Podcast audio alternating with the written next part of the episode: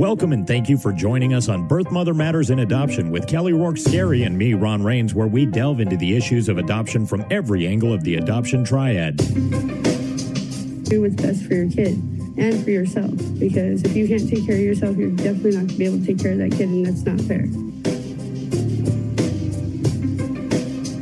And I know that my daughter will be well taken care of with them. Don't have an abortion. Give this child a chance. All I could think about was needing to save my son. My name is Kelly Rourke Skari. I am the Executive Director, President, and co founder of Building Arizona Families Adoption Agency, the Donna K. Evans Foundation, and creator of the You Before Me campaign. I have a bachelor's degree in family studies and human development and a master's degree in education with an emphasis in school counseling. I was adopted at the age of three days, born to a teen birth mother, raised in a closed adoption, and reunited with my birth mother in 2007. I have worked in the adoption field for over 15 years. And I'm Ron Rains. I've worked in radio since 1999. I was the co host of two successful morning shows in Prescott, Arizona. Now I work for my wife, who's an adoption attorney, and I'm able to combine these two great passions and share them on this podcast. Ron, why don't more pregnant teenagers choose adoption? They haven't heard our podcast? Good answer. Well, research shows that adoption is the least prevalent choice among pregnant teens. Research indicates that 1 to 2% of teenage girls place their children for adoption. And the number of teens who place their babies for adoption have declined sharply over recent decades. This is very interesting to me because my mother was a teenage birth mom. Certainly.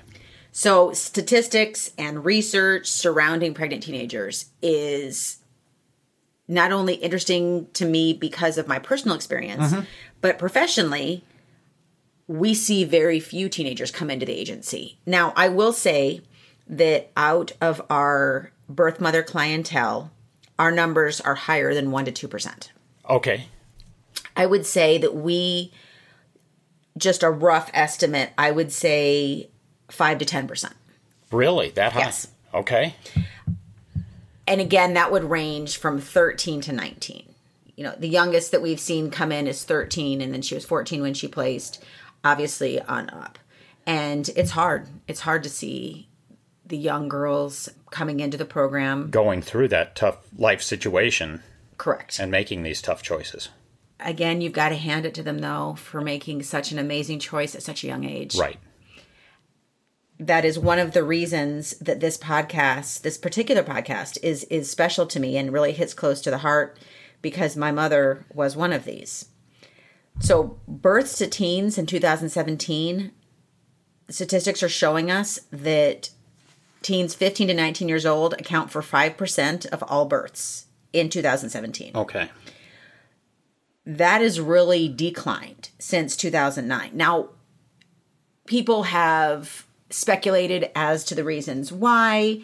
You know, why are is teenage pregnancy going down? You know, is it because of you know MTV show Teen Mom? Is it because of what we're doing in the high schools and we're doing more you know sex ed? Mm-hmm.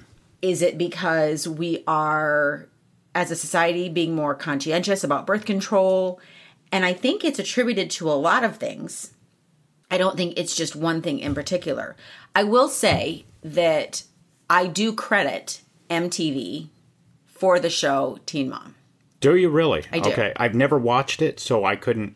I do. I have watched it, and I watched it when it first came out, and I still um, watch it every now and then. And I will say that yes, it's a reality TV show, but I have had my teenage girls watch episodes with me, and I will say that they're able to relate to the teenager minus the mom aspect.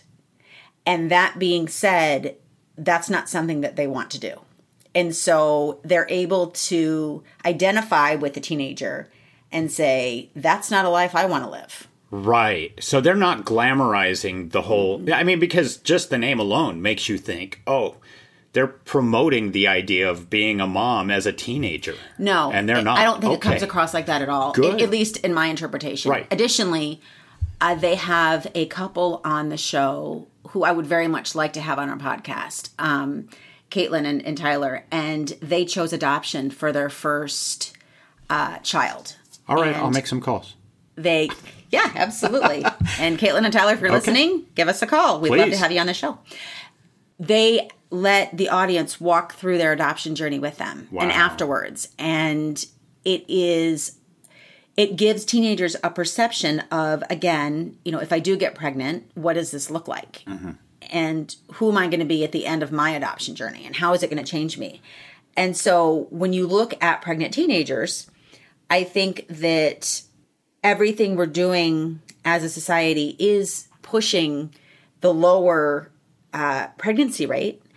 But I think where we need to go now is to focus on adoption over abortion when teenagers do get pregnant because that is something that we still need to increase those numbers. When teenagers choose to parent, research has shown us that there are unfortunately some negative consequences for both the mother and the baby. Uh, generally, they have completed less education, live at a lower socioeconomic status level, and have poor health than other teenagers that do not have an adolescent birth. Due to their lack of maturity, because that's what teenagers are still children. You know, we don't let a 15 year old drive. Mm-hmm. So looking at a teenager and thinking this child can parent is really something that I think we need to explore more as a society.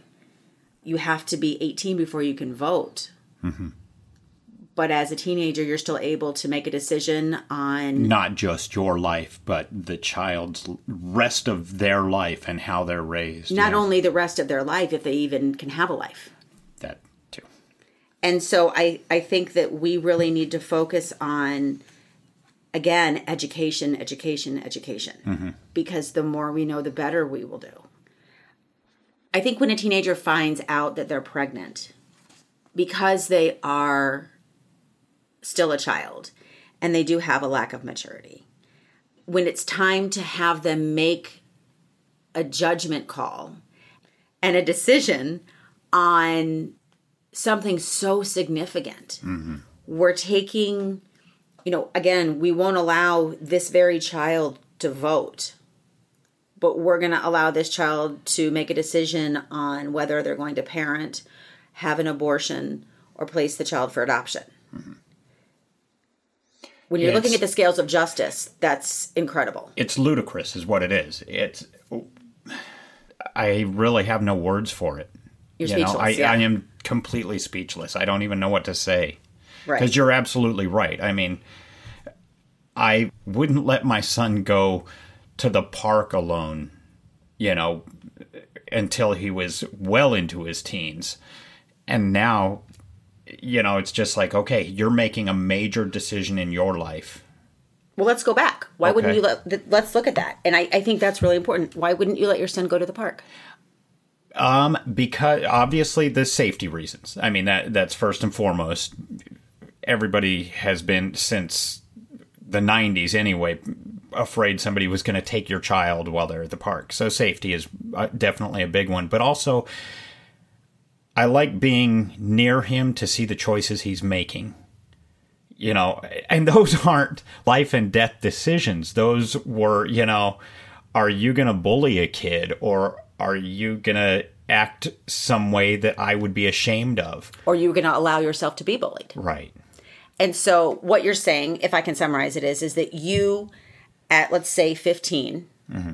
didn't trust your 15 year old child to make every decision independent of you. Right. Agreed 100%. You know, With- you I feel want the to same way watch with them my make the children. decisions, and, and of course, you're trying to get them to a point where they can make those decisions on their own. But that's what your job is as a parent Right. is to help guide them while they yeah while they're developing. Correct. But that's why this, as you said, is so ludicrous because we're talking about teenagers and Right. we're we're saying that in some states they're able to make a choice independent of their parental influence or permission to have an abortion. Right. Uh, we are allowing them to in some cases completely parent the child on their own underneath the guy you know underneath the household of their their mother or father without supervision maybe. And we're not educating on adoption as an option. It's such a amazing choice that they could make and so many of them aren't presented with that and i know that firsthand. I mean, it was out there, but it wasn't something that I thought was something I could have done back then. Yeah, statistics are showing us that roughly 30% of teenage pregnancies end in abortion. So if we and and again, statistics change depending uh-huh. on what source you're looking at. But if we look at this and we say okay, 30% end in abortion. So out of 10, that or out of 100, let's do this. That right. is 30. 1 to 2 go to adoption. So 68 to 69 babies are being parented by teenage children. Right. Who are still being raised themselves. Correct. In theory, right. Right. So they have, you know, a curfew and they have maybe, you know, so much TV time, so much social media time. Mm-hmm. And we are entrusting them to not only make the choice of somebody else's life, giving them that in their hands, when they themselves are just a child. I think for teenagers, when they choose to parent, I think a lot of the reason that they choose to parent is because they don't have education on adoption. They don't have real education on abortion either, other than it's presented as a quick fix. Mm-hmm. Uh, they may have parents or grandparents that are saying that they will help co parent the child. They're living on Planet Fantasy and they're looking at baby clothes and talking about having a baby shower and how cute the baby's going to be and the name. And they're thinking, you know, maybe this will keep my boyfriend with me. And mm. we've been having issues lately. And, you know, maybe he'll stay with me. Whereas statistics are showing us that eight out of 10 dads don't actually marry. Right. So the statistics the don't child. bear that out, certainly. No, absolutely. And the scary thing is, is that a sexually active teen who doesn't use contraceptives has a 90% chance of becoming pregnant within a year. Teenagers are often at the height of fertility, and mm-hmm. just once can be all it takes to end up with an unexpected pregnancy. That is terrifying. Yeah. You know, I have I have teenage girls and teenage boys, and I will say that although my my teenage girls are not and teenage boys are not sexually active, but if they were, I would not trust them to even be responsible enough to take a birth control pill every day. Right. I would still or be there, condom or whatever it and, and well, just the pill on a daily basis. Yeah. Oh, that's yeah. And so, if, if I can't trust them to take a, a birth control pill, mm-hmm. how would I trust them to raise a child or make a decision that impacts the life of a child? Right. We're doing a disservice when we withhold education because of fear that it will lead to something else. In other words, adoption is not openly talked about in high schools as a seminar. Uh, neither is abortion, they are focusing on abstinence, which is great. We all, as a society, would love kids to ideally. Unfortunately, that's not reality. Mm. And I think that instead of us as a society living on planet fantasy, we need to be in planet reality and really look at okay, this is what's really happening. What can we do to make the best of where we are today? We need to open our eyes and be present What's your take on that? I think you're absolutely right. And I, I do think we have closed our eyes to because it is it's hard to talk about things that make you uncomfortable. The idea of my son at 15 years years old having sex was like you just want to put blinders on. You really do. It was unimaginable. Right. And it's like mm-hmm. if I don't talk to talk about it, maybe it'll just go away and won't happen and I'll get lucky but you can't count on that luck. That's planet fantasy. It's planet fantasy. Absolutely. You're absolutely right. So I agree with you. And having been a school counselor, I will tell you uh, teenagers are having sex. Mm-hmm. And we need to open our eyes, like you said, instead of closing it and, and thinking it'll go away. I mean, it's it's there, and we're not doing anybody a good deed by withholding education that in my mind is imperative. If we talk with our kids and and the schools educate them on sex ed, mm-hmm. I think that in some aspects is is a misnomer in a way. You're going to teach certain aspects of sexual education. Right. But that's only giving part of the picture. We're not giving the whole picture. We're not giving, we're saying we want to focus on don't have sex, don't have sex, don't have sex, mm-hmm. which is a good thing. Don't have sex. But it's going to happen. But if you do, let's talk about the aftermath, the consequences, and the decisions you have to make. Yes. Because if you're going to be adult enough to make the choice to have sex, you mm-hmm. have to be adult enough to understand and have been educated in what the long term ramifications are for you and possibly your unborn child. Right. And that's what we as parents of these children and educators and everybody else need to provide for them instead of just blinding ourselves to it. I so. also think that when we as parents don't talk with our kids more and we don't have that open line of communication, we're doing a disservice not only in our household, but in other households as well. What I've always tried to do with my kids, and I by no means am am saying that this is you know what everybody should do.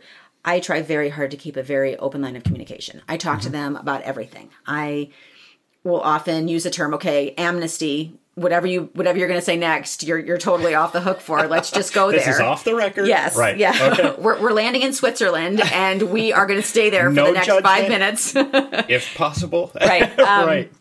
And in doing so, my kids have often opened up about you know what they've seen, what they've heard, what kids are doing at school, and I think it's scary. I think I think times are very different now than they used to be because when we were younger, there wasn't the social media presence there is now. Right. There there wasn't the child trafficking high rate that it is now and i think a lot of that is due to probably social media the, the access that predators are able to get to children right. through social media i think that that's a huge danger. I think in my opinion a lot of the drugs that are prevalent right now in society are factoring into some of teenage pregnancies because again some of these are really serious. I mean i think as a society we need to focus on what's important. Life is what's important. Mm-hmm. teenagers getting pregnant it's going to happen. It's happened for centuries. Right. Although the numbers are decreasing the numbers uh, that are being placed for adoption are also decreasing so rather than focusing solely on abstinence, why don't we do a shift and focus on abstinence? Make that the biggest aspect. But then Certainly. let's focus on the consequences of engaging in teenage sex. Yeah. You know, if you wind up pregnant, what are you going to do? I agree. And I also think that what you do as a parent is important too, because as you talk to your children, I think that it causes a ripple effect to their friends and so they're going to be more open with their friends than perhaps some of their friends' parents are with them. And so maybe they'll get some good influence outside of your circle. You know what I mean? And Absolutely. by what you're saying to your kids and talking with them about.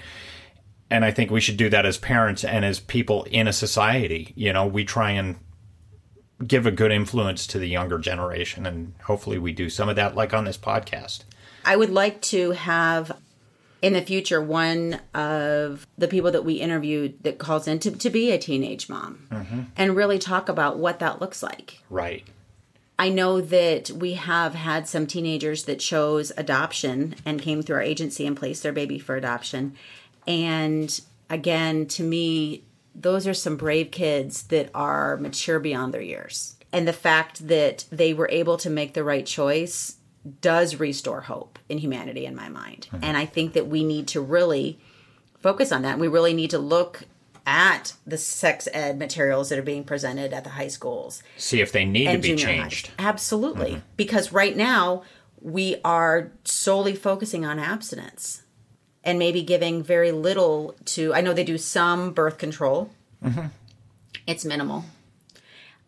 But we're not talking about what happens when birth control fails Thank you for joining us on Birth Mother Matters and Adoption, written and produced by Kelly Rourke Skari and edited by me, Ron Rains. We also want to thank Building Arizona Families, the Donna K. Evans Foundation, and the You Before Me campaign. A special thanks goes out to Grapes for letting us use their song I Don't Know as our theme song. You can check out our blogs on our website at azpregnancyhelp.com, and you can call us 24 hours a day with questions or comments about the podcast or adoption in general at 623 695 4112. That's 623 695 4112. Make sure to join us next time on Birth Mother Matters and Adoption. For Kelly Rourke Skari, I'm Ron Rains. We'll see you then.